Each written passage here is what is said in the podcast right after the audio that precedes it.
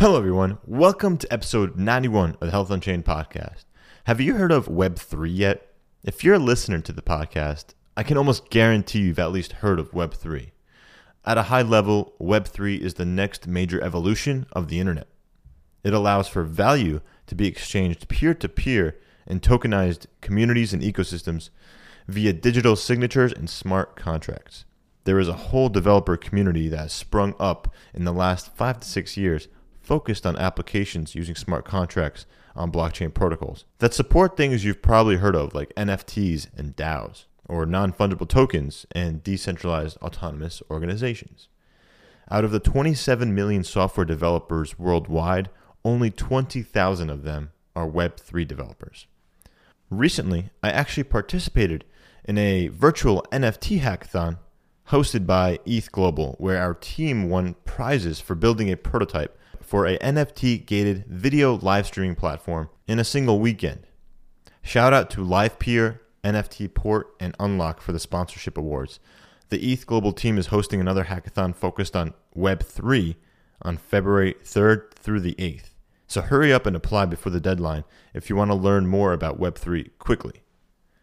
These hackathons are even great for people that are still new to the blockchain and Web3 world. I added a link to the event in the show notes for you. Now, in today's discussion, Chris Were, CEO of Verida, talks about the developer tools needed to bridge Web 2 developers and programmers to the Web 3 world.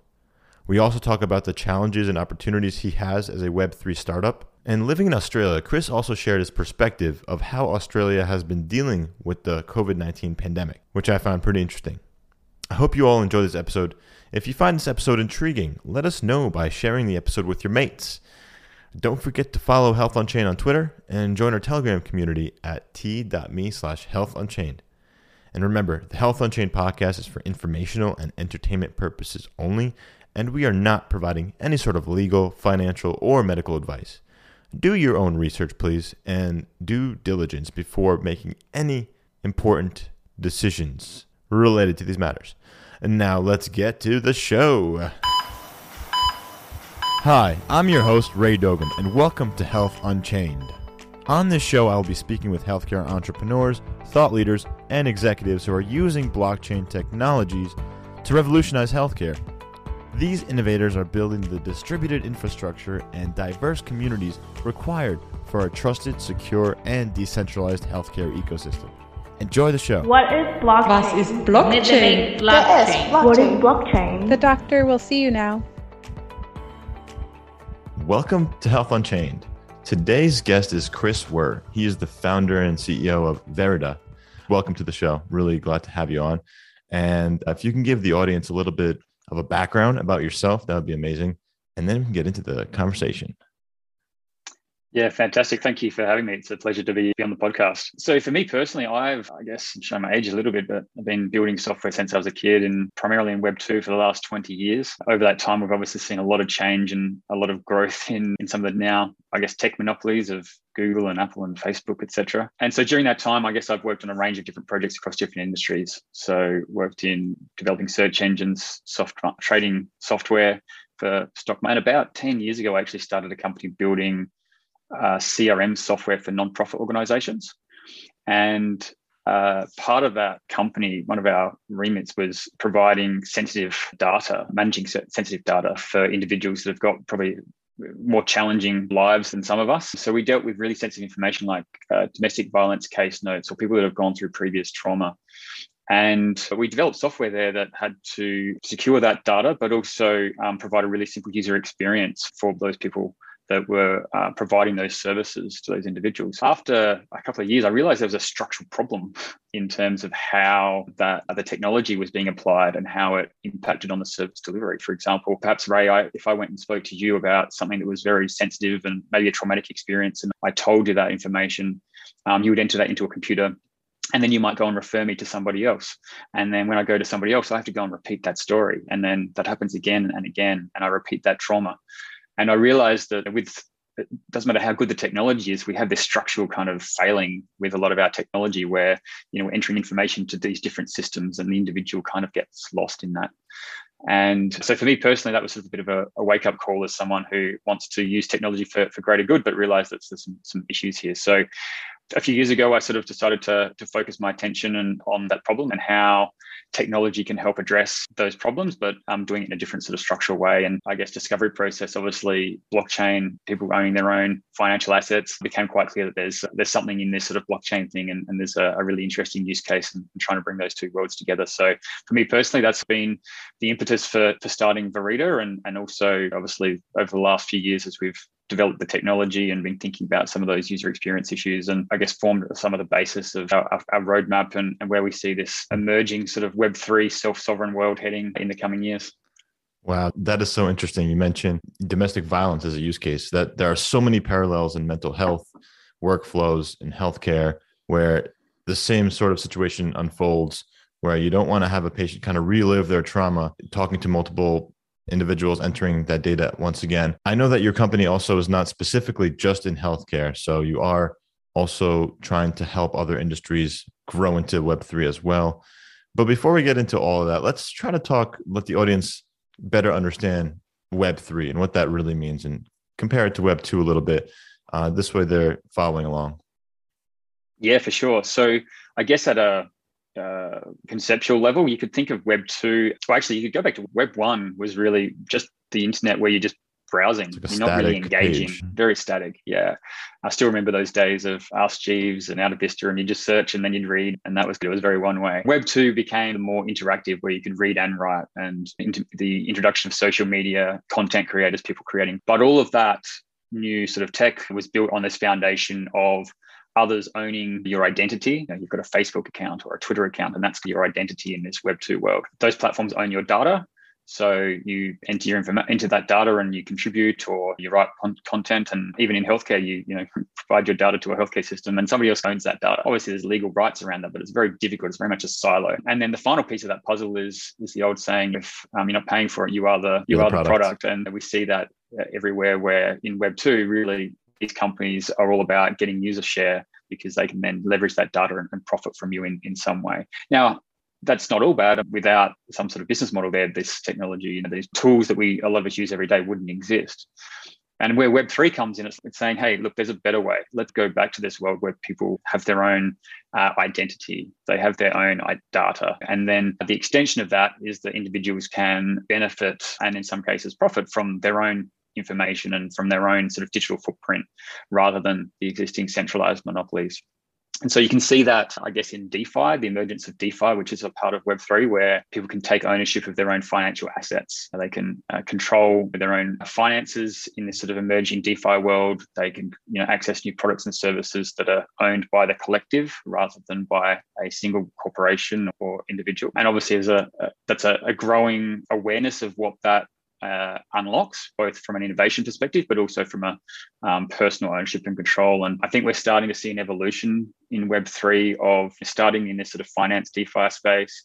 More recently, there's been a lot of hype and probably a bit of a bubble in the NFT space. But if you break that down, really that's taking the same concept of owning financial assets, but then taking it to any asset. Mm-hmm. And that's there's some some technical challenges there still, but that's where that's heading. And then where we see ourselves at Verida is taking that to the next level and saying, okay, how do we own our own data? And what does that look like? You know what is me owning all of my personal information? And then obviously when you start to think about it like that it's not so much one particular industry. It's more about me as an individual owning my data across all sectors of my life and this sort of new digital world that is being created. And so for us our focus is really on enabling people in to build new web3 products that can challenge those monopolies and so, obviously, healthcare is one really exciting and interesting use case that we're already seeing some traction on. And one thing in Web3 right now is there is a lack of developers in Web3 when you compare it to the Web2 world, let's say. I think I saw some number like 20,000 developers worldwide. I'm sure that's an estimate. And there's different degrees of their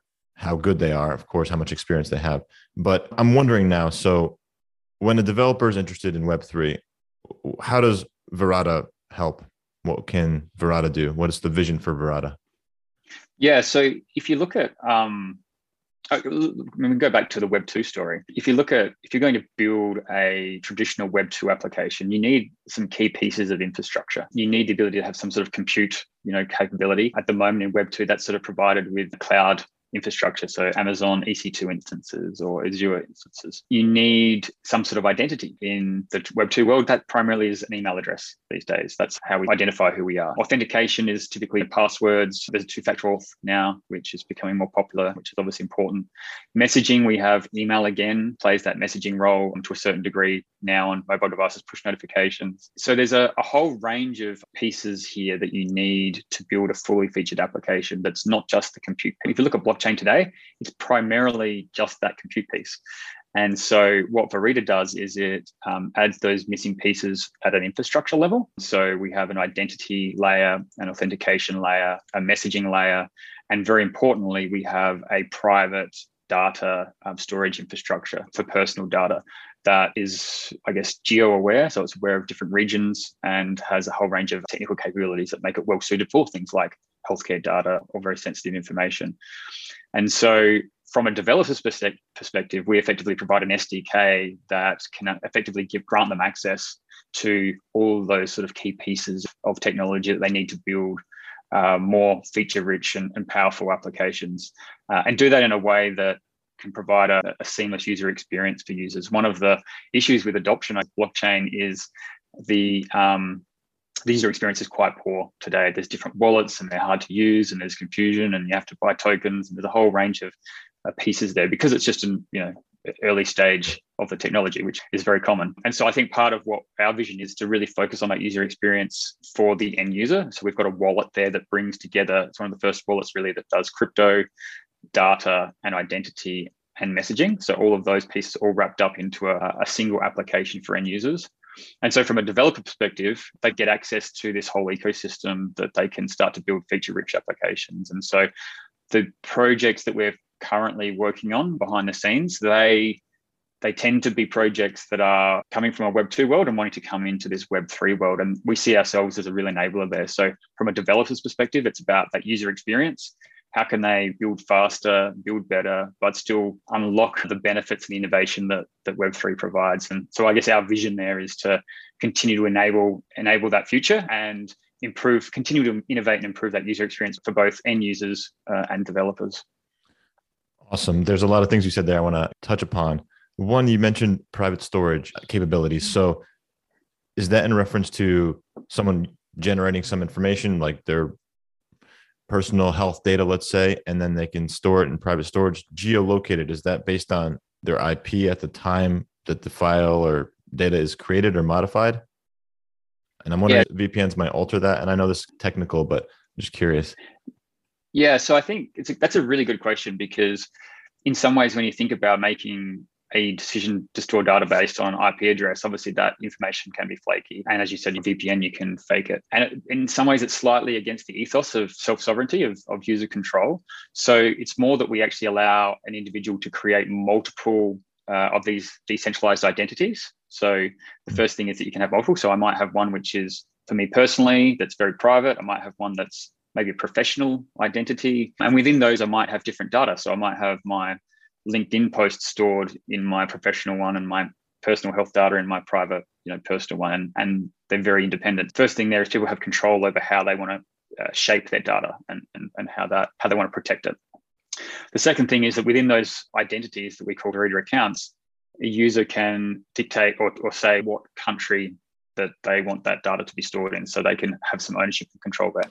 And when oh, you think about when you think about individuals moving between different countries across different jurisdictions, then there's obviously some benefit there for again the individual having ownership and agency there. So we think that's really important part of that that ethos. And if you look at, I guess, the regulatory environment as well, that this is particularly when you start to look at healthcare and the, the regulations of different countries around how healthcare data is stored and who controls it and how it's accessed, we think that this is a really important uh, I guess, technical capability that we have here compared to pretty much every other decentralized data so- solution because most of the other decentralized data solutions today are distributed in that the data just gets packaged up and thrown all over the internet and there's no real control there. And we think that's not actually empowering for users in this particular instance. That's great for many use cases, but when it's about me, my private data, I want to have some control over where that happens to be uh, stored and the, the authentication that sitting, sits behind that. And in the future, we see a, a, marketplace there around different redundancy models, different countries, different you know costs, and creating this decentralized marketplace around that infrastructure.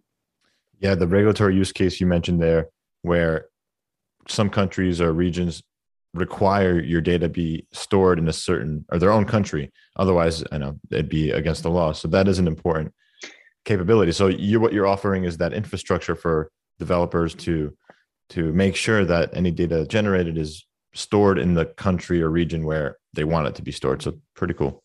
Pretty cool. Yeah, and just to I guess add some color there. When we started this, we saw that as important but there was a really tangible example a number of months ago where I was talking to a startup founder that had built some technology in Myanmar and they were now wanting to look at decentralized healthcare there. And obviously, they've had a coup in Myanmar. And one of the things that's happened is that it's a really serious risk because the people have come in to doctors' facilities with a gun to the receptionist's head and said, Give me all of your health records so we can go and work out who we're going to target. That's obviously a very extreme situation, but that's a, a real situation in some countries. So while wow. my basis from this was really around, hey, this is important from a, uh, agency perspective, in some cases, this is actually people's lives, and I think that's a really important thing that sometimes can get missed. Is can when, when things are, are, going well, you know, we don't think about these sorts of issues as much, but you know, when things uh, aren't so great, suddenly some of this stuff becomes super important. Yeah, no, I totally agree. From where I'm sitting in, in Boston, in the United States, and maybe where you are in Australia, you might have some of the luxuries of first world sort of country, but there are many places in the world where they don't have those luxuries. And Myanmar is, I just took a look, it's 55 million people in that country. So it's not a small uh, country. And we do need to take into account that these countries are probably going to adopt blockchain before we do, or the way I see it is they, it seems like they need it more than us right now. So it'll be interesting to see how that all plays out. But thank you for sharing that. It's really interesting. How is that project going? Is it in Myanmar? That particular project is early stage, so there's still probably more of that discovery process. Obviously, looking at a country that because of that particular environment, it's a bit of a challenging environment. But I think sure. there's it's really I think there's a lot of goodwill in that area, and there's a lot of people that are starting to think about this. And we our motto, motto is wherever we can help, we'll try to help. Thank you for doing that. I'm sure it's not an easy endeavor. Another thing you mentioned I wanted to bring back up is push notifications as a like a service. I know Ethereum has a new service for push notifications. Is that going to become part of Verida, or how do you see that service? Is it yeah? Yeah, so that's a good one. What we are seeing, I think, is there's a greater awareness that there's these missing pieces of the infrastructure stack, like I touched on earlier. I think that is great to see. I think one of the important things is that we're entering a multi-chain world. It's important that we actually start to think about how these types of pieces of infrastructure will work when there's lots of different blockchains, because that's really the world that we're starting to enter today. So that's important. The other part of what we're doing at Verida is create a framework first and foremost. So while for, I guess, our launch, we've filled in some of those infrastructure gaps. We've designed it and we're using the, the decentralized identity standards, which allows us to have flexibility in terms of what are the different implementations for those different pieces of infrastructure. Taking notifications, for instance, we have a notifications framework.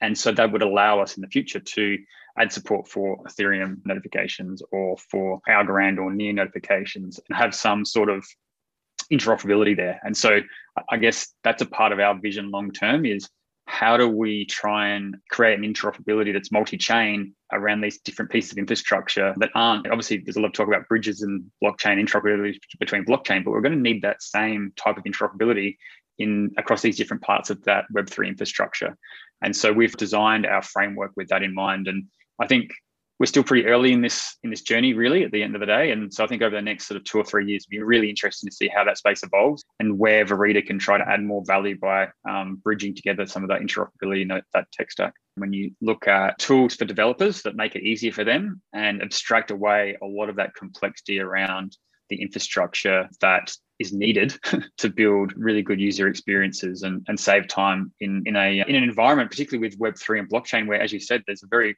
significant shortage of developers. And so anything that can help give more uplift for a project and maximize the benefit or the efficiency of those developers is super important. There's that database infrastructure that Firebase provides, which is obviously a really key part of our infrastructure.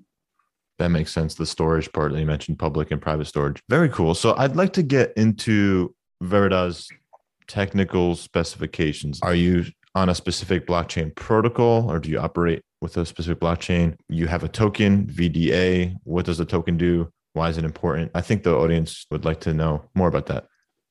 Yeah, sure. So if you look at what our token does, I'll start there. So we haven't launched our token yet, but it'll be coming later this year. And we are, I guess, fundamentally very uh, big on creating a new equitable model for the internet. And we've got a really interesting opportunity here, I think, with Web3 to learn from maybe some of the the mistakes that sort of uh, came about with centralized control and others benefiting from our, our information and, and sort of rethink what that looks like. And if you look at our token, what we're trying to do is create an environment that firstly rewards a user for participation and so allows a user to sort of earn some tokens as a part of their use of this sort of new Web3 infrastructure. And that's really important because if people own their own data and own their, their own infrastructure, they have to pay for it. So there needs to be a way there to try to maintain that sort of free internet model, but do it in a way that still economically makes sense. So that's the first really important point, allowing the individual to earn as they use the network, which allows them to pay for that underlying infrastructure and end up sort of at a, a net neutral or you know, depending on how much they use the, the infrastructure. And are the there are those is, just to interrupt real quick, are those the values or how the supply and demand of those tokens are is that still in development or being designed now or is that something you've already finalized yeah so we've got a white paper coming out uh, later cool. this month so there'll be more detail and, and insight that we can share at that point in time. But so yeah so there's that piece. And then if you look at the other stakeholders in terms of i guess what we call interactions you've got developers. You've got developers that build applications that contribute meaningful data and, and generate meaningful data for individuals and, and for other users. And you've got uh, developers that build apps that share data and request data and send data. And so we effectively have a model there that it helps reward developers that are contributing meaningful data that has value to individuals and to the network as a whole. And so that's a, another key tenet of, of how we've constructed um, the crypto economic model. So uh, if you look at that as a whole, if you there's always a entity that wants to extract value. So for instance, let's take a really simple example. Let's say Ray, you've got your own healthcare data and you have a, a COVID test result, for instance, and I'm a, a doctor and maybe I'm prepared to pay five cents or 10 cents or a dollar to access that result to, to verify something. I could pay a small amount as like an interaction fee to you. And then what would happen is you'd get a portion of that um, a portion of that would go to the developers that built the app. And as a doctor, I'm getting some value, but it's a low cost. It's a reasonable kind of cost, like an SMS fee for, just facilitating that communication. But then everybody else in that ecosystem is getting some sort of return, which allows the infrastructure to be provided and, and facilitate that, that network. So at a very basic level, that's the key concept, these ideas of different interactions. And there's different types of interactions. So that so within that context, that's how we're looking at the token, and then that ties back into the infrastructure and the technology. There's if we think about those interactions, there's a need for a messaging um, architecture there to share data, and there's some complicated pieces to that. So if you think of moving data from A to B, um, if we want to do it in a decentralized way and have a network of different applications, it means that a user has to share their data with maybe 10, 15, 20 different applications. And there's an interoperability problem. So one of the key things that we provide is the idea of schemas that allow a type of data structure to be defined that then means that each application knows what type of data they're going to get from a user and can have some and there can be the emergent of standards around that data so in the healthcare sector people may be well be aware of the FHIR standard um, the fast health um, interoperability standard so that is a standard that we've done some proof of concepts and support. So in the projects that we're working in healthcare, um, we're facilitating individuals receiving their data in the FHIR standard, storing it, and then being able to reshare that. So that's that interoperability is obviously critical for any type of new decentralized data model. The next piece that's super important in the tech stack there is the consent model. It's and and there's consent has uh, a lot of different layers. You know, there's authentication, there's authorization. You can think of saying, I'm going to give you all my data, or I'm only going to give you this one particular record. And then there's a whole spectrum of different type of consent of data. Uh, is the data consent once off or is it reoccurring? If you're my local GP, Ray, I want to consent to you to have all of my health data And if I go and see another GP, I want you to also get that. So it's like a, a, a permanent or semi permanent kind of connection to all of my data. But perhaps I go and see a physiotherapist. I only want to share them data that relates to my knee, but and not my mental health information. One of the things we looked at early on was how do we design from the beginning to have a consent model that allows for that level of fine grained um, data sharing consent. And obviously, in healthcare, it was one of the use cases we kept falling back to because it has all of these things and they're really important. And so we felt if we can be looking at the healthcare use cases and make sure the technology stack can meet those, we felt pretty confident that we would be able to meet other other similar use cases in different industries, whether that's in consumer sort of facing industries or insurance and things like that. Interesting. Uh, I think that's a really tough problem in healthcare to manage data across and have it be interoperable across different types of record systems. I'm sure in Australia you have actually what is the most popular health record system in Australia? Do you know? Like I know Epic is well, popular and Cerner is popular here. There's a few different ones. Australia's sort of a small market, so it's, it is a bit fragmented. We have different states as well, mm. so they tend to make their own different decisions and, and don't have much interoperability. It's a little bit controversial in Australia because several years ago, the government introduced My Health Record, and the intent there was that all of the different healthcare systems across the country would push everyone's health data to a centralized government system. And it was very controversial because um, people realized that, hey, the government's going to have one view of everyone's data. And there's not a lot of trust that's sort of established over the years between governments and how they handle data. You know, breaches are quite common and, misuse of data is unfortunately a, a, fairly common occurrence. And it actually, there was a number of instances where there was real world concerns that drug companies were suddenly going to be able to get access to this data without people having consent. And so a lot of people actually opted out and it became a quite a, a, hot political issue here during the time this was being launched and a lot of people actually opted out and so as a result that project is actually not that useful because it's one of those things that's only useful if everyone's on on board for the most part and so I think that was happening as we were doing the early tech. So it was a really interesting insight into the fact that people really do want to have their own data and they do understand some of these complex issues. And the re- part of our mission, I guess, is to try and uh, educate over time to, to, demonstrate, hey, this is a better way. The technology is coming and, and, and or is here in some cases, and it is a better model. Better model. To come back to your original question, really, there's a lot of fragmentation in Australia. There's attempts to try and deal with that, but it's definitely a work in progress. So there's no one major EHR or anything. It's been it's fragmented. Yeah. Is yeah. do you know if Epic and Cerner have a marketplace in Australia at all? I, I wouldn't know, but I'm pretty sure Epic does. Not so much sure about Cerner. Okay.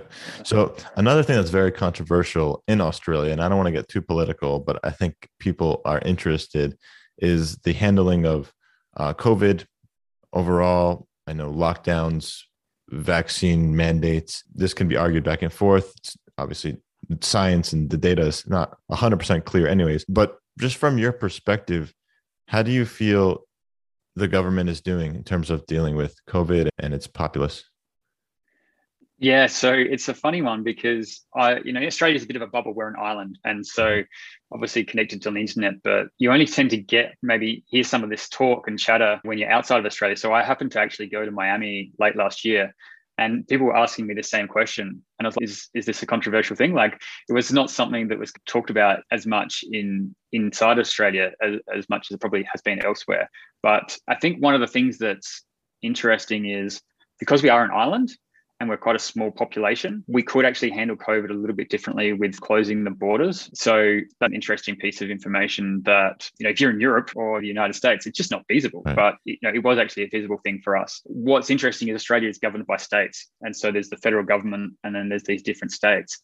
And probably where there's been a lot of issue is different states doing different things and then the federal government wanting people to do different things and that's caused a lot of tension. In one example we've got western australia have got their borders closed to the rest of the country and they're treating themselves as their own mini country. And they've got almost no covid cases. They've got an economy that's, wow. that's going without any real interruption. And there's a lot of political goodwill there in that particular state. And then you've got you know larger uh, economies in the east of Australia, so Sydney and Melbourne and New South Wales, Victoria, that have a much larger population. And so a lockdown is a lot harder to achieve. And it's a to and fro between having a lockdown and not having a lockdown. And that's caused a lot of, I think, angst because people just aren't sure what's really happening. And yeah, so look, COVID everywhere is controversial, really. And I think Australia is no different. For me personally, I'm in South Australia, which is completely in the middle and separate from all of that. And where we are, we've been had minimal impact. So in some ways, I'm not qualified to talk about the, the broader sort of impact because I've just been fortunate that we haven't had too much of an outbreak here and things have been going fairly well. Gotcha. Yeah, no, that's fair. It's good to hear. Are you a tennis fan? Yes. Any comments on the Novak Djokovic situation? Probably no comment. I think Fair it's enough. interesting. I think it I is interesting. That That's why it is interesting. Like the there's a it's interesting because it's a real touch point of popular populist sort of thinking around it. People Novak's popular, right? He's a sports mm-hmm. star. He's a celebrity. Um, so it's a very high profile kind of uh, case around how Australia is handling COVID. I think that if there's anything that the court case has come out, at least from an Australian perspective, is that there's so much misunderstanding and miscommunication happening in Australia between the different regulatory bodies in terms of what, what the rules are and what's happening. In terms of Novak specifically, um, you know, he's a sports star and he has a, a, lot of influence and power. And obviously, a lot of people want to see him play at the Australian Open. So I think um, a lot of people are going to be really pleased that he's there and that they see that as being a really a good thing for the tournament and for the integrity of trying to find the the, the best the, the winner of the Australian Open. And then there's I guess probably other people that are like, no, we don't want Novak fair. in here. And so yeah. I think it'd be really interesting when he when Novak goes out onto centre court for the first time and what the yeah. crowd reaction will be, particularly because the crowd will be all vaccinated, like double vax, because that's a part of them getting in. So it's going to be very interesting. I think I don't think we're at the end of that story yet. Yeah, that, that's a really good point. Someone should NFT that you know five second clip when they're booing or whatever or not maybe they might be cheering they won't care we'll see they're there for a reason right they're awesome. tennis lovers aren't they yeah, yeah they're probably it's good to see them as well Edit this recording took place before the announcement of Novak Djokovic's deportation out of Australia. The tennis star did not get to play at the Australian Open. Definitely. So, jumping back to Verida and some of the challenges you're facing, I'm curious, what are the biggest challenges you're facing as a company? Right now? Yeah, so we touched on this before. World class talent. Mm. We are most players in this space are almost in this state of always hiring uh, and looking for for good people. But that's a problem that's industry wide. That's not something that's specific to us. As we've touched on, I guess today. There's a lot of technology. There's, I guess, a bit of a changing world order, at least in this digital sphere, sphere from Web two to Web three, and, and we have a, a rather big vision. So one of our challenges is how do we best communicate that? How do we um, communicate that vision? How do we communicate that tech? How do we get that message out to this sort of emerging cohort of developers? Uh, but then also, how do we get that message out to existing Web2 companies that may be looking into this Web3 space and are still learning? So, um, you know, one of the challenges with any new industry is that education piece. And so I think that's one of the things that we're really going to work on this year as we um, sort of come into our launch phase is continually innovating and thinking about how do we best tell that story? How do we bring people from Web 2 to Web 3 and highlight the, the benefits that, that, that are open to them there, there? And so then tying that together, I guess another challenge for us will be how do we build um, a community around that? Because if you look at Web 3, you look at DeFi, um, NFTs, they've communities that have formed around those new technologies. Where we are, a lot of what we're doing is actually being, bringing people from this Web 2 world to this Web 3 world. And they're not the way that those communities operate are very different crypto native communities. So one of our challenges is, going to be how do we um, how do we create an environment where those types of existing well-established companies or founders of you know traditional startup entrepreneurs how do that create an environment where they feel safe and feel comfortable and because the crypto community can be a little bit a little bit raw to other people right so there's going to be an interesting process for us in terms of how we help shape that community and, and make sure that everyone feels welcome and can achieve what they're trying to achieve yeah, there's definitely a cultural shift that's taking place, and there's regulations that people need to subscribe to, make sure that they're following all the rules. At the same time, the culture is shifting where those rules almost don't apply anymore. It's kind of a gray area. Um, very interesting times. So I'm just, glad just that on that you too, like yeah. yeah, yeah, and just on that, like the, the, the rules being a little bit malleable. I mean, that's a really important point because a lot of the crypto DeFi space has been rewriting the rules in this sort of mm-hmm. new world, and regulation is going to have an impact on that. And in some ways, the fact that there's been no regulation for the most part has allowed this it's been a bit of a wild west, but it's also meant rapid innovation innovations created some really new, interesting things. If you look at healthcare, healthcare is incredibly regulated, and so that innovation, it's sort of like a, you know, while that regulation is incredibly important, it's a bit of a bottleneck at times on innovation. And COVID, um, you know, talking to projects in the healthcare space, COVID broke a lot of these systems and these rules. People suddenly had doctors suddenly had to work from home, and they couldn't access the the medical record system at the hospital. So suddenly they had to just do whatever they could do. So they just started doing spreadsheets and things that really aren't great. And a lot of doctors I've talked to talk about COVID sort of almost throwing this spark of innovation and going, okay, hang on, there's a whole bunch of problems here, and we have to we've had to break the rules a little bit. So actually, we can do that a little to innovate. And I think that's where healthcare is really interesting. Is with the advent of COVID, how what that innovation is going to look like now, because I think there's a greater appetite for innovation, a greater understanding that's important. And in some ways, if you don't innovate, you, you actually end up with worse outcomes. So yeah, really interesting to see where healthcare innovates, not just in Web three, but the Web two sort of innovation as well.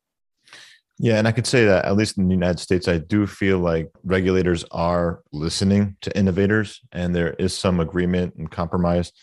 Uh, is it happening fast enough? I don't know about that, but it's happening. And, and that's a good sign, at least. But there's also a lot of pushback, not from regulators, but actually from large corporations who are making money from the status quo. I don't know if you have any comments on that or not, but it's a real problem. I think there's always every industry has incumbents and they're obviously incentivized to, to keep the status quo. And if you look at innovation historically, when those big corporations get power, they then get influence and they can try to retain their power by controlling some of that regulatory you know environment that that helps them continue that uh, profit line as long as possible. But at the end of the day, innovation always wins, in my opinion. At the end of the day, innovation wins out, and and that's why this Web three space is so exciting. It's creating this whole new opportunity of innovation across basically every industry, and obviously healthcare we see as a huge part of that.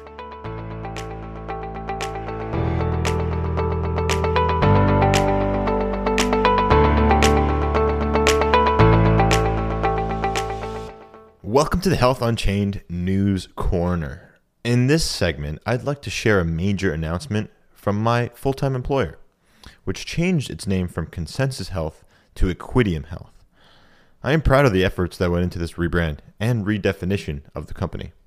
For those listeners who may not know, I began as a consultant with the company in spring of 2021, and it's been really exciting to watch us grow so quickly.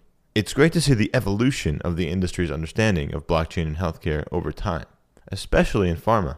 Equideum Health is a ConsenSys Mesh portfolio company focused on creating Web3 person centered healthcare platform and research networks. Partnerships include an alliance with Dixon Center for Military and Veteran Services, aka VICI, or the Veterans Incentivized Coordination and Integration. This type of partnership is something we like to call a Data Integrity and Learning Network, or DILIN for short. DILINs, which use a combination of public and private blockchains, tokenization, decentralized AI, and confidential computing enabled by the company's elevated compute platform, are foundational to its partner aligned strategy to make healthcare more effective, personalized, accessible, affordable, and equitable. Through a second collaboration with the Digital Health Institute for Transformation, or DHIT, Equideum Health will create a new class of municipally scaled utilities serving geographically defined populations via health utility grids or HUGs, targeting the urgent needs of the underserved and vulnerable populations first. Heather Flannery, Equideum Health's founder and chief executive officer, says Equideum Health has an ambitious mission to unleash the power of trusted, responsible AI in healthcare to speed clinical innovation, drive health equity, and accelerate the transformation from paying for volume to paying for value. It's quite amazing to recall my interview with Heather on episode 58, just as she spun the company out of ConsenSys AG in early 2020, right as the COVID pandemic began. What a major challenge that has turned into great opportunity. I'm looking forward to great progress in healthcare in the years to come. If any listener is interested in learning more about the company or interested in collaborating with us at Equideum Health, please don't hesitate to reach out to me. I would love to connect you with the team at Equideum Health. Check out the link to the press release in the show notes. And now back to our conversation with Chris Were, CEO of Verida. There is a partnership that Verida has with MA Pay. Do you want to talk a little bit about that? Just how it got started, what it's doing, and maybe some results if you have any so far? Yeah, so that's that partnership's in its infancy at this point, but there's a really exciting vision there. So MA Pay is an existing company. So you can think of them as a Web two company. So I guess case in point, and they've seen a real opportunity here around tokenization and around giving power back to the individual. Recently announced a partnership with them where Verida Technology is effectively going to be helping them achieve their sort of business uh, goals. So that project starting in Bermuda, where effectively starting fairly small and providing credentials to doctors and hospitals and, and basically healthcare providers and workers in the existing Bermuda uh, ecosystem. What's really interesting there is it's a, they're working directly with the government. And so mm. it's not only a corporation that's helping create this sort of new Web3 self sovereign sort of tech environment for healthcare, it's actually the government that's seen this as an important innovation and something that they see an opportunity to take leadership on and then be able to almost export that innovation to other sort of local countries or similar countries. So while that particular project is working in Bermuda, all going well, it'd be great to see other countries in that particular region start to adopt some of that, that structure. Uh, so yeah, at this point, there's a roadmap that's being worked out around credentialing there's a range of other things that will unravel in time around cross border payments and things like that. But if you look at healthcare, there's a whole lot of different opportunities there. And the key, I think, takeaway there is that there's an established healthcare company that's driving forward that innovation into Web3 and there's a, a, a, specific country at the highest level that sees that opportunity and sees that as a way to a really important innovation for their own economy, but also and their people, but also something that they want to take thought leadership on and, and be able to you know expand beyond their own borders. Yeah, and having a very focused small population helps drive hopefully some success because uh, it's a little bit easier in a smaller population. And just for the audience, MA Pay is a a payment services solution for healthcare. I don't actually know where they are, what markets they serve in, but at least in Bermuda, as far as I understand. Yeah, so they're they're based out of um, well, in North America. So they've got an existing business there that, that provides payments and uh, the traditional kind of cloud and, and Web two type solutions and, and using existing fiat sort of payment. But they've seen this opportunity to translate and bring that business across to Web three, and this is obviously a, a first step in that process for them, which is super exciting. Awesome. Good luck on that. I'm very excited to see uh, what comes out of that. And maybe we'll talk about it in a future episode. I have a few more questions, though, before we drop. The competitive landscape, what does that look like for Verida at the moment? Who else is working on similar products? Yeah, so I think like what I touched on before, the there's an emergence of players in different parts of that piece of that infrastructure story. So if you look at identity, for instance, you've got sovereign as a as an existing identity play. You've got Ion, which is like a decentralized identity um, network that is has come in the last year or so. You've got a ceramic protocol, global ID. There's a, probably a laundry list of, sure. of smaller identity plays, And so you've got that side. On the data side, you've got things like Orbit DB, Sia, Textile, and some of a lot of those different players obviously have particular focuses, which is really obviously important in the early stage. But a lot of them don't necessarily integrate with this full kind of stack. You think of Textile or OrbitDB, they're based on IPFS technology, which, as I touched on before, means that the data just goes globally all over the place and you don't have that, that control and agency, which we saw as super important. So I guess that's where we come in and are different because we're looking at this whole stack from a end user perspective and also from a sort of a more of a macro perspective. And while some of those projects are sort of competitors to us in terms of like those specific capabilities, our aim longer term is that as those technologies evolve and what we're doing becomes more well known, that there's a way of bringing that together and having creating that sort of interoperability framework that I touched on. It's also important to note that there are some standards that are emerging in this space. So there's a decentralized identity foundation, DIF, and there's working groups there that are helping develop standards around this stuff, which we've been involved with. Obviously, those standards take a lot of time, they take years to kind of form. And so there's an interesting dynamic there between innovation that just goes forward at a rapid pace and then getting 40 companies in a room that can all agree on if it's an uppercase I or a lowercase i. But within those working groups, there's obviously a lot of different companies that are competing or working in a similar space. But what's super exciting, I think, about this Web3 space is it's much more collaborative. You know, there's a lot of these library, a lot of these projects are using shared libraries and have common code bases. And in some ways, the way that we think about competition is a little bit different. It's more about, okay, who can we collaborate with and where can we add value rather than competing head to head in a traditional kind of business sense. So for me personally, that's something that's super exciting about this space is it's almost like it's not so much a competitive landscape, it's people trying to solve different parts of the problems in different ways. And there's a technical kind of outcome here and adoption outcome that sort of drives what becomes what actually gets adopted by the industry. And that's creating a huge wave of innovation in, in the Web3 space, particularly around this data stuff. The blockchain space is certainly more collaborative than the Web2 space. And it's the ethos behind crypto and all of that. So I, I totally agree and I think it'll make things happen faster. So it's a good thing. Talk to me a little bit about your team and your culture. Uh, I'm sure you're decentralized in a way. Not everyone's in, the same office. I'm imagining. Yeah, so we're remote first distributed company. Just because of existing connections, there's three of us that are based here in Australia in in uh, Adelaide, South Australia. But yeah, we're then distributed. We've got a team member in North America. Actually, soon to have two: Dubai, Ho Chi Minh City, Vietnam. Um, uh, in in Africa. Um, How so do you find very, these people? How do you find them? So obviously, there's a lot of online remote job boards. So there's okay. those sorts of things. There's obviously things like LinkedIn, AngelList, crypto jobs boards. There's a, a range of different environments there, but at the same time, you know you can have access to people but that process of finding the right people is always a challenge and I've previously run dev companies familiar with that process and i think one of the important things is that uh, there's a difference between people on the resume and then when you actually work with someone. So I'm a big mm-hmm. fan of choosing a small piece of work that is big enough to get a sense of what someone's capable of and how they communicate, but not overburden someone and pay them for that work. So we, we might actually get a piece of work and get five people to do it and, and see how that works, how they communicate with us. And we find that hands-on tells us much more than endless interviews and tests and, and process. Yeah, that's a that's an important part. And then that also that helps establish culture too, because that helps establish an environment of bringing people on board board that have been able to validate and prove to you what they're capable of as early as possible. And if you look at if you look at the going back to that collaboration point, if you look at crypto and Web three, a lot of the code's open source. So a lot of these uh, projects have open source code and people just start to contribute, and it tends to be those who start to contribute a lot can end up getting hired by um, the companies or the organizations or the DAOs that are actually funding that that core development. And that's a part of what our aim is as a part of building our community online is actually ending up with a process there where recruitment actually as much becomes a part of those that are actively engaging in, in what we're building and, and we can then bring them in closer and become an active part of what we're building.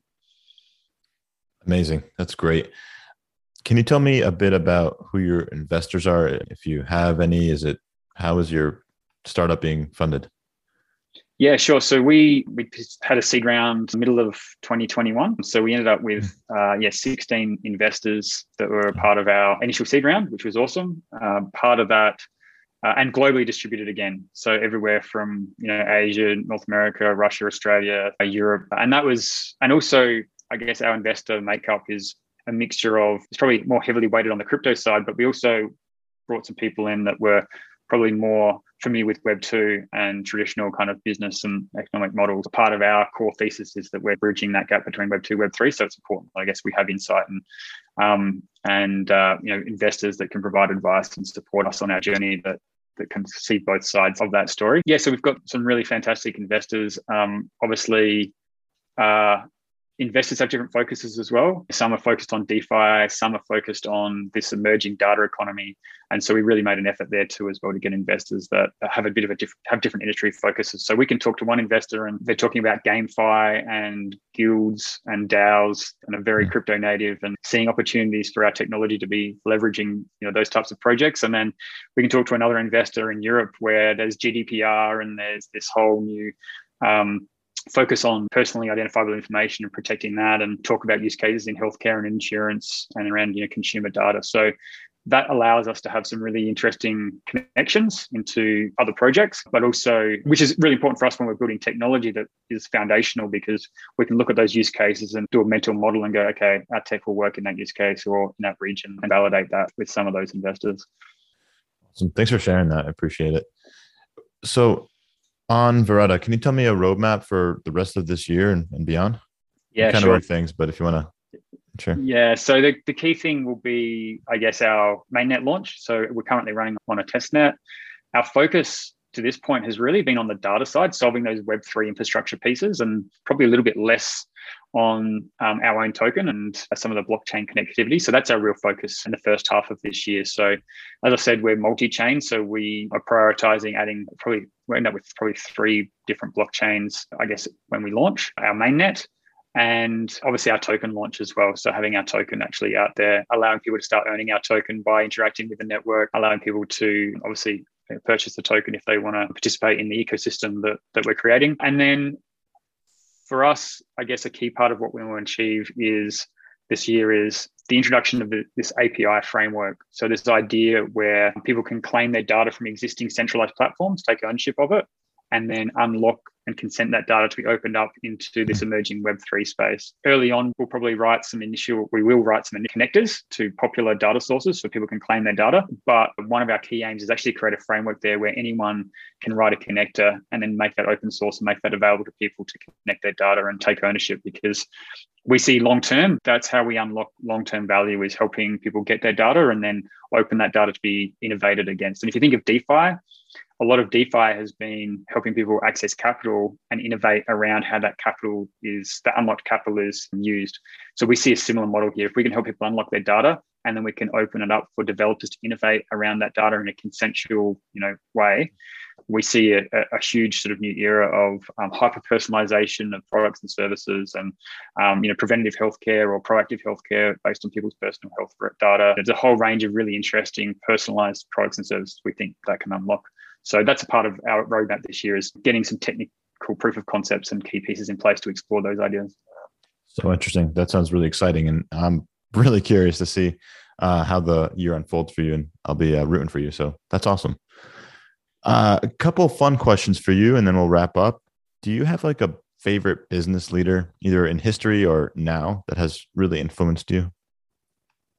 Yeah, that's always a good question. I think in some ways, uh, probably because it's relevant to what we're doing at Verida, is Steve Jobs. I mean, obviously he's a bit of a go-to guy. I get that, but his um, and you know he he had some some positive and negative traits, I guess, around his personality. But I think don't from we all? business true um, from his from a business, I guess, perspective and and from an influence perspective, his focus on user experience was probably second to none.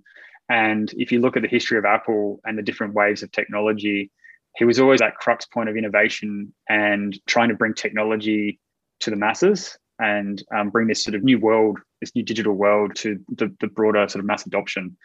I think with what uh, I think about some of those, I guess, examples with Verida is, you know, some of the things we're trying to do around having a, a, crypto wallet that's now data and unlock this new capability for people. And I think that that emphasis on user experience that almost you know extreme focus on user experience in some ways is was essential for Apple to become the company that they are today. And I think that a world where time is so important, and now as we start to think about self sovereignty and you know ownership of things as being critical, uh, how we take those concepts and wrap that in a really amazing user experience that enhances what we do today is a, is a really hard challenge. And I think Steve Jobs uh, did an incredible job to help us transition to some of those new digital worlds that didn't exist previously. Yeah. In that case, Steve. Gotcha. Thanks for that. Final question What habits do you have to stay healthy? Yeah, I love running, cycling. I used to play a lot of sport. Unfortunately, had some hip issues, which uh, eliminated that. So I used to love playing Australian rules football. I'm not sure if you've ever seen that, but that it can be a bit, little bit brutal. So I need to protect my body these days. So uh, I had to stop playing that. But uh, yeah, love love running. Running is probably my go-to thing. Obviously, some weights and exercise in there, but um, very much an aerobic kind of guy. So that's my favorite go-to. And I think it's super important. Like it's something that can slip if you're not careful, and I'm guilty of that at times. But staying physically active and, and healthy is critical for being at my best and definitely learned that over the years great for mental to stay physically healthy and active and you know when you're trying to do a million things at once um, it's important to have that downtime and, and just sort of zone out and and try and you know beat that PB or or or uh, you know or even chase the kids down. You know, that's always a that's always a challenge as well. Yeah, thanks for sharing that as well. I, I think we all have to find our ways to stay healthy. I think this was a really excellent conversation, Chris. So I do thank you for your time. And yeah, anything you'd like to share?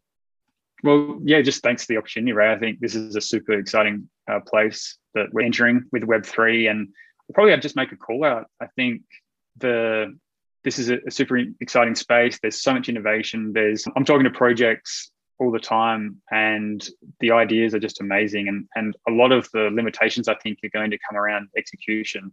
So if there's people that are listening that are sitting on the fence, maybe they're in the Web two world and they're interested about this space and um, aren't sure if it's really for them or if it's actually going anywhere, I can tell you without a doubt this is going to be really big. It's going places, and if you've got if you're sitting on the fence or you've got interest in this space, I really encourage people to find something they're interested in, and just start researching it, investigating it, and start talking to people in, in these different communities because it's incredibly exciting what's happening under the hood. I mean, you only see at a service level, you only see a little bit of really what's going on.